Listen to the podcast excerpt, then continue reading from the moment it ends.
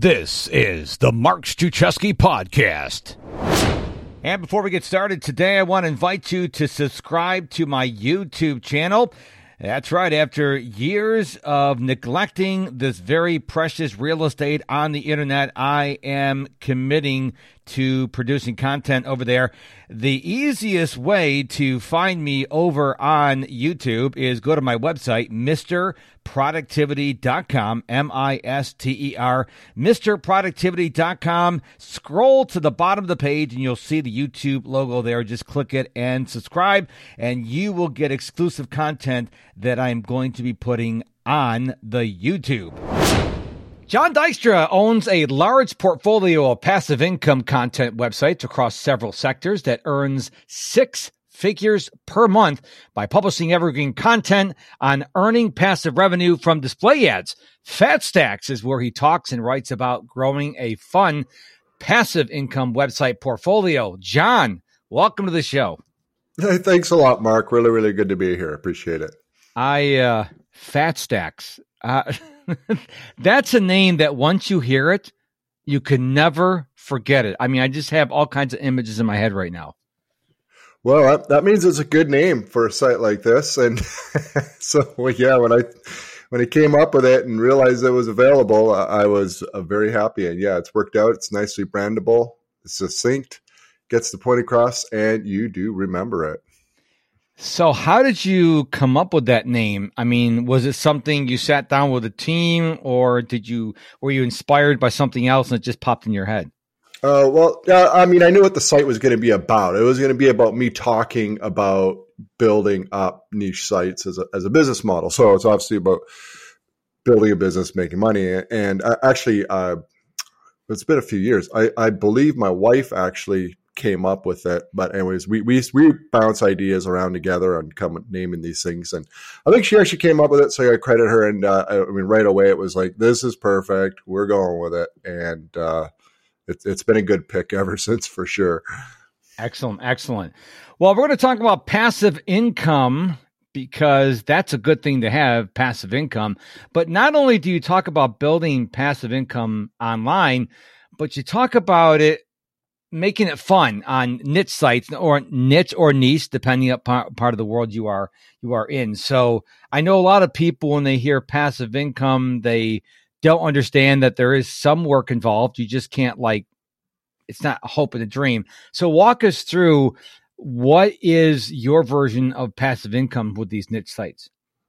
Yeah, you're right. I, mean, it's not 100%, but it, it's close. And, and what that means is I'm able to set up a site and get people working on it and plan it out for the long run. And then it doesn't require 40 hours of my time per week. So basically, I just have to supervise that site, which frees me up to then do another site or, you know, look at ways to grow that existing site in, in other directions. So, you know, it's all about trying to set something up, put in the systems and a, and a, workflow so that it can more or less grow or maintain. At some point, a lot of sites you're just happy to maintain them, and they can do that without a whole lot of my uh, intervention or effort. So that's what I do. And websites really allow you to do this because a lot of the traffic that you can get for a niche site, if you set it up properly, it, it becomes a, a, consistent recurring traffic source and traffic is revenue basically when you're talking about websites and so if you can get your traffic going and growing or maintaining uh, without having to deal with it then then you've created a passive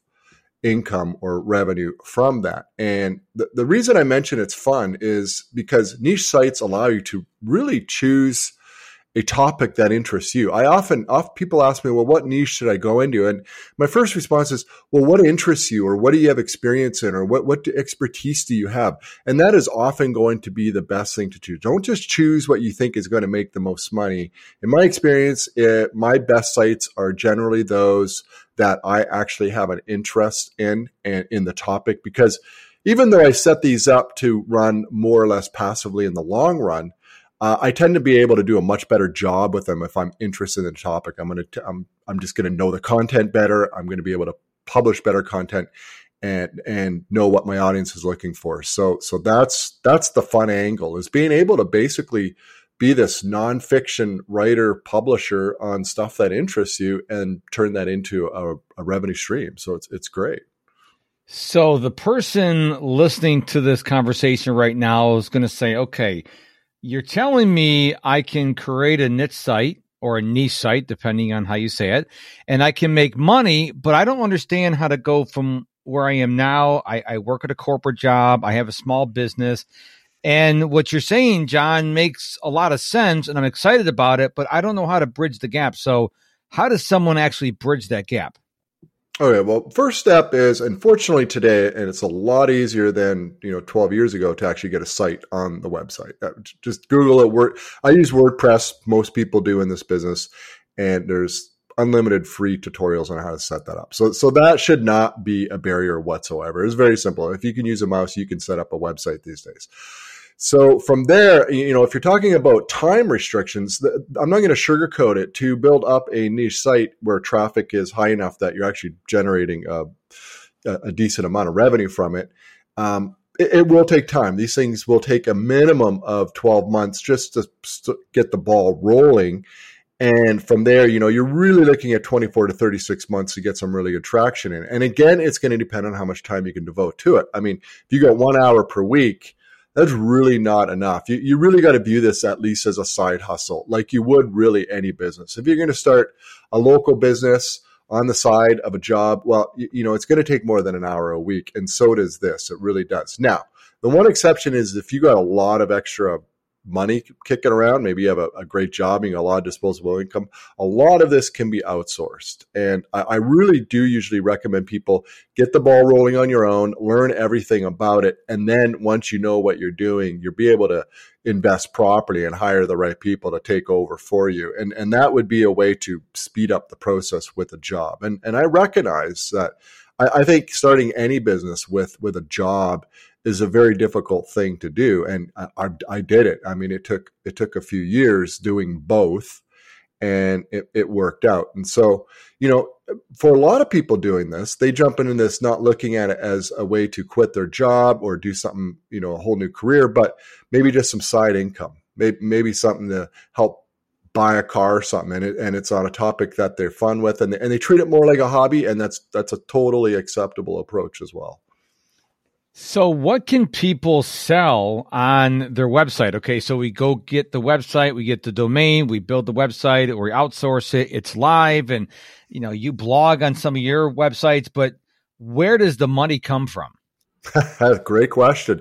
Okay, well, I, I think it, when you're talking about niche sites, there's going to be three different options you have to what we call monetize a site. So we're talking about creating revenue from a website monetization is the is the jargon. So three options. One would be well, you can actually sell stuff. You can be what's called a create an e-commerce niche site and uh, a lot of people start with drop shipping. So they'll they'll establish a relationship maybe with some um, wholesaler of single serve coffee machines or something like that and get their hands on that and they'll have a relationship. They generate sales on the site and usually the wholesaler will ship it from there and you get you know you pocket the difference between what you had to pay and what you sell it for okay? So so there's that. You're selling the goods.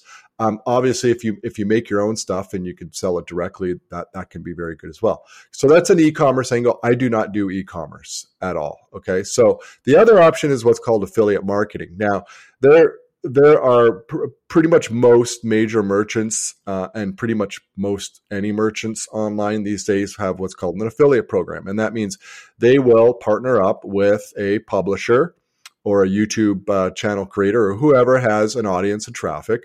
And if you refer people through a link, which is a special affiliate link that they'll provide you, it's all it's all very simple uh, and and you know pretty much hands free. This thing they'll, they'll provide you that information. Hey you listening to the Mark Struczewski podcast. Thank you so much for doing so. I really appreciate it. But are you a Mark Struczewski insider yet?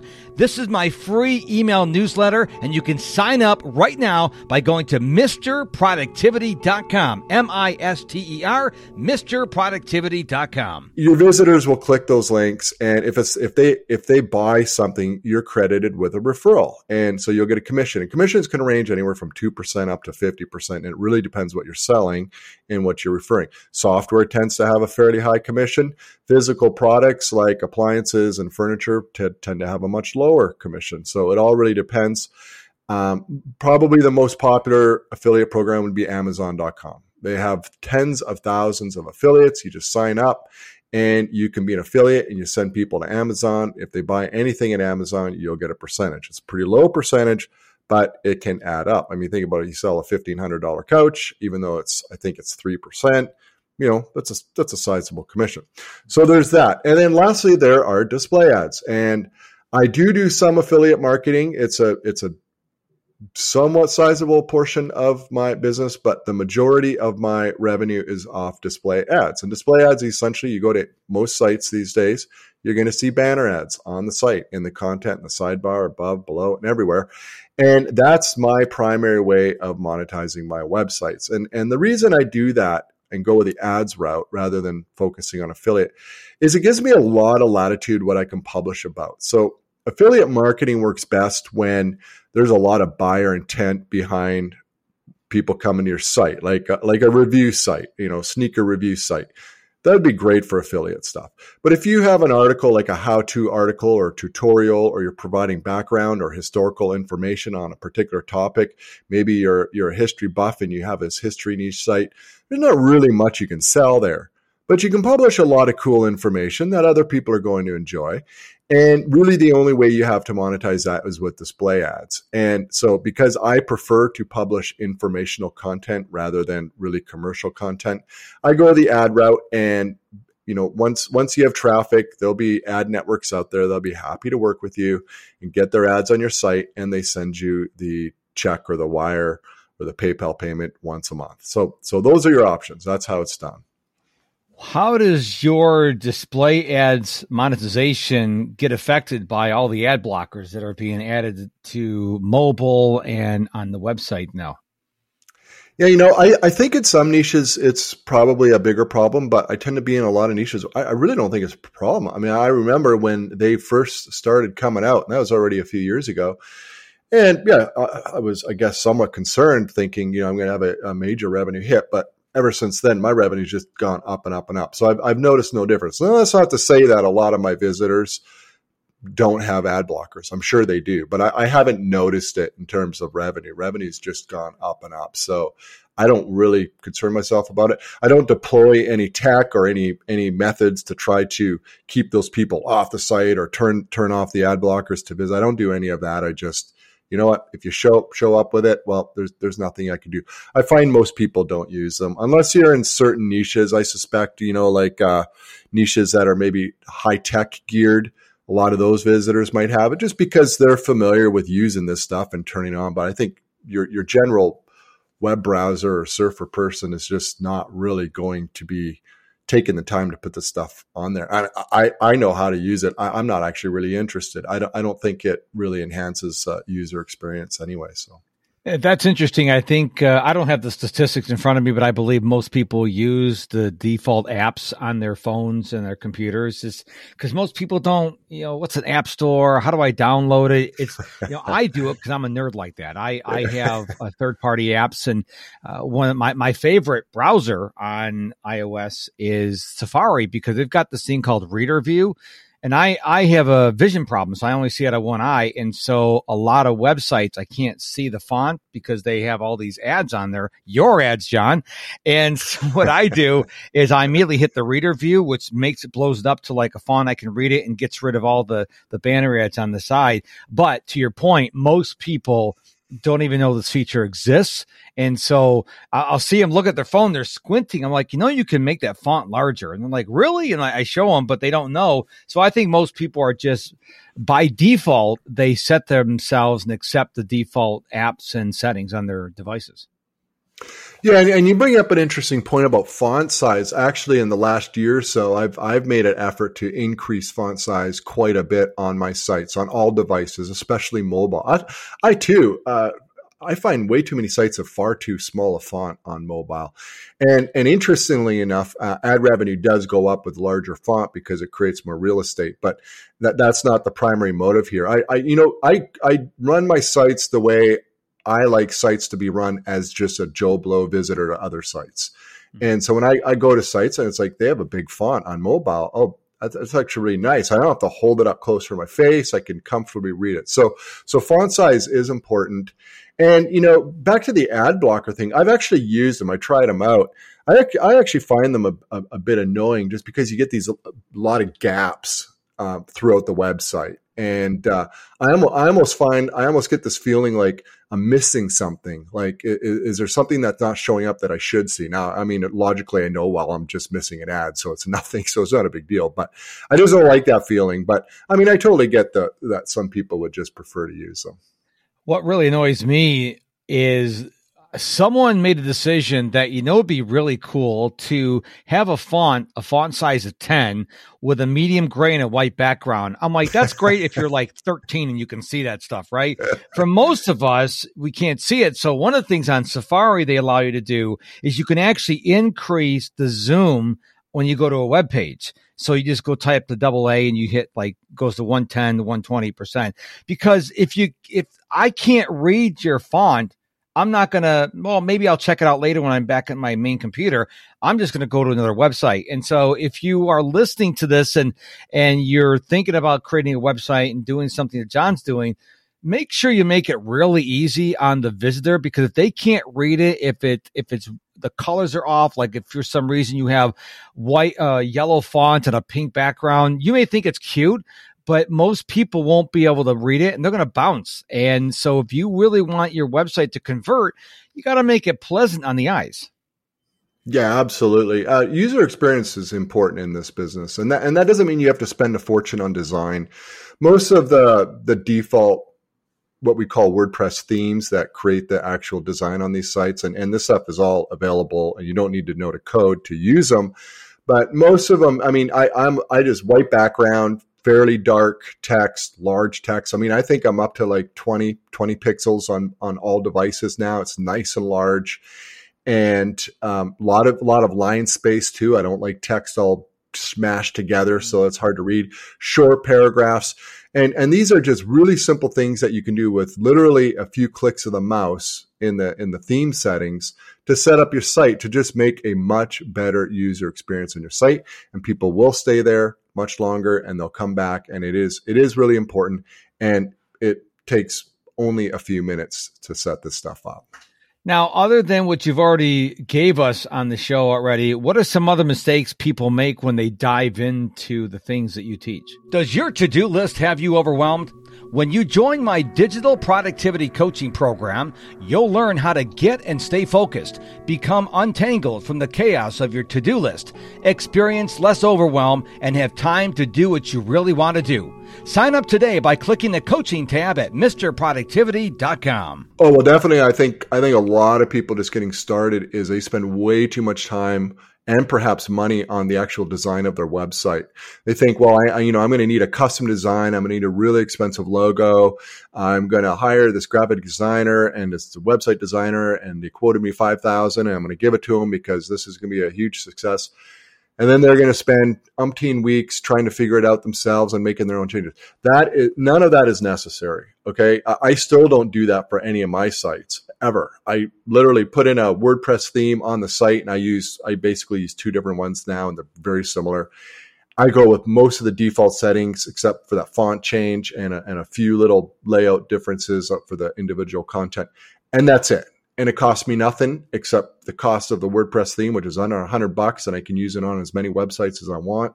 And that that's all I do. So so do not waste time on any of that. The most important thing you can do if you're going to get into being a niche website publisher is focus on publishing really good content. Start writing or hire writers or both and get that content out there. It's really, really important because you're not going to go anywhere without it. That that's the driver of everything. And my default for anything that I do on any given day is focusing on getting better and more content published. That's it. That's the focus once you've got 100,000 visitors per day, you've got a, you have lots of revenue and, and the luxury to, if you want to spend a ton of money on a, on a custom design, go for it, right? You know, if that helps a little bit, that can make a big difference. But until then, just focus on the content.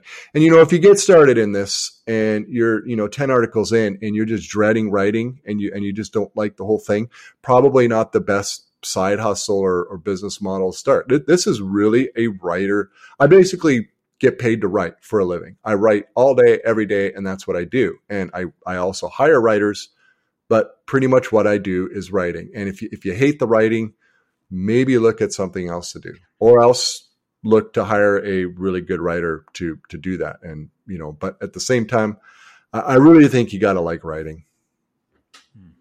Is there anything else you'd like to share with us today uh, that you think that would help us to make the uh, the right decisions getting into this?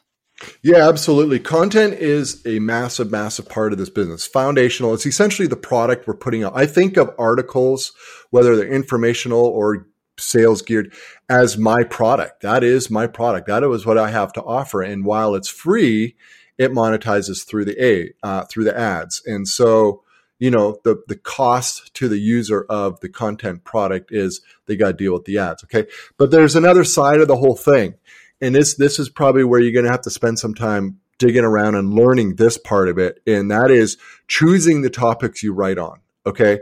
You have to really gear your topics and the way you publish your content toward what people are actually searching in Google. Most of the traffic that most of us get is through Google search.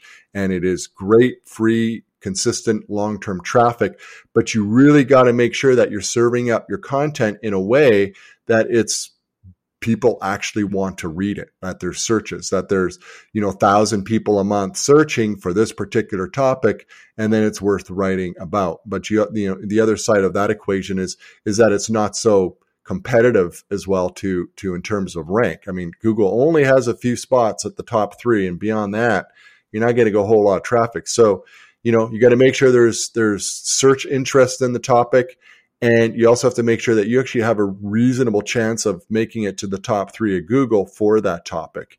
And this is just something that takes time to figure out. And and it also takes publishing quite a bit of content and getting the data to see what's working. So, you know, you, you can't ignore this. I mean, if, if you write an article, let's say you're in the uh, sneaker niche again, and you think you're going to rank for the word um, white sneakers, you know, first month in. It's not going to happen, right? I mean, it's just it's a huge, great keyword, lots of search volume, but you really have to narrow that down to something sort of like um, um, great white sneakers for walking. Uh, and you, you may want, want to extend it even beyond that so that it's it's targeting a very specific uh, search and, and and audience that people are. You're gonna have a much better chance of getting in the top three or top five with that. Very interesting. I, I am beginning to get really big on YouTube. Well, I'm not big yet. I'm really becoming a student of growing my YouTube channel. And one of the things I learned is you don't start with the content. and I, I, I learned this. Like, what? You start with finding out what people are searching, first of all because you may think, hey, people want to know about green coffee cups. Well, if no one's searching for it, your channel's not going to go anywhere. And I think people are, they look at social media and they're like, well, I'm just going to throw spaghetti against the wall and see what happens. And that rarely works. So I am a productivity guy, but what I brand my YouTube channel is productivity tips for solopreneurs. I have to niche down because, yeah, can I help anybody be more productive? Yes. But if I can niche down, and say, I help people who are solopreneurs, that's more what you're talking about. Instead of just saying white sneakers, well, white sneakers for walking or white sneakers for retired people who are walking get really niched down because then your your tribe will be smaller to use Seth Godin's words. Your tribe will be smaller, but they will be more dedicated to you. So so many people are chasing the metrics. Well, this is hot. This this channel has this many views. Don't worry about them because they already have their own traffic. They're already getting enough money. You need to figure out what people are looking for and go after that. And I think people are looking for a shortcut. I really believe that people want to know, Jon, tell me what is the one thing I could do, one niche website I can do that launch today and make $100,000 this month. It's not going to happen. It's going to take time. And I think people don't understand that the hard work, the writing the content, that is the shortcut. Hundred percent. And and it does take a few years to really you know first there's learning. You're you're going to make mistakes. I'm still making mistakes. But you know this this isn't surgery. We we can always go back and fix stuff up. Yep. so so that's that's the good news. But you know you really got to be patient. And, and and you really just got to love you know i love the idea of publishing these websites that people use. And i've got small sites and i've got medium sized sites and i've got big sites. And and and I, and I I enjoy working on all of them. And you just really have to love the entire process, the especially the, the creating the content, the like you say, coming up with the with the topics and the keywords that's actually going to work, rather than just writing for you know trying to be clever or clickbaity or something like that. That might work on Instagram or something or Facebook, but you know that's just a blip of traffic. Social social media is great. I'm not knocking social media, but that you know if something works, it's like a, it's like a 24 hour you know, spike and then it's gone. But you know, when you're talking about with search, you search on YouTube, search with Google search for for websites. This is traffic that can that can come to your site for three, four, five years. I have I have articles I published seven years ago when I first started a site that still get three thousand visitors a month. And and this is seven years. I mean, I mean, it it may have cost. I think I spent maybe three hours writing them, maybe four hours, and it's earned you know thousands and thousands um, over the years. And uh, unfortunately not every article is, is that successful but you get enough of them. And and that's how you that's how you create a successful niche site. You bring up a good point and that's one of the reasons why you know i'm kind of like not prioritizing twitter and facebook and instagram and linkedin and all that because they are like you said 24 to 40 hours. Or google and youtube that is like search engine stuff and i've had videos play that i created three years ago because it's it's a different kind of animal. And i think if you really want success you got to really learn how to master google and youtube because to your point the article could be served up years later. That's not going to happen on the other social media platforms. So I'm glad you brought that up. So tell us more about, you know, Fat Stacks, where we can go to find out more about you and what you're doing in the world. Oh, yeah. Well, it's uh, fatstacksblog.com. It's just a site. It's basically almost like a business journal site. I, I talk about this business model in terms of publishing just regular niche sites.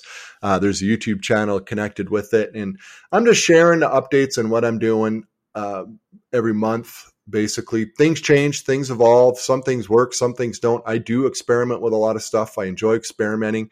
Some stuff fails badly, some stuff's very successful, and I, I write about this stuff. And I, and at the end of the day, there's really just some real nuts and bolts basics I share that on the blog. I also have a course that really goes in depth, uh, a lot more in depth through every step of the entire process. So, yeah, that's fatstacksblog.com. I love that name, Fat Stacks. I will never forget that name. You could reach out to me in 30 years and you'll say, Mark, remember I was on your show way back in 2021? I'm like, you're the Fat Stacks guy. It's just a name that really pops. I don't have a name like that yet. I'm working on it. So, Jon, thank you so much for being on the show today. It was an absolute thrill having you here. Hey, thanks a lot, Mark. Yeah, it was great. I really appreciate it.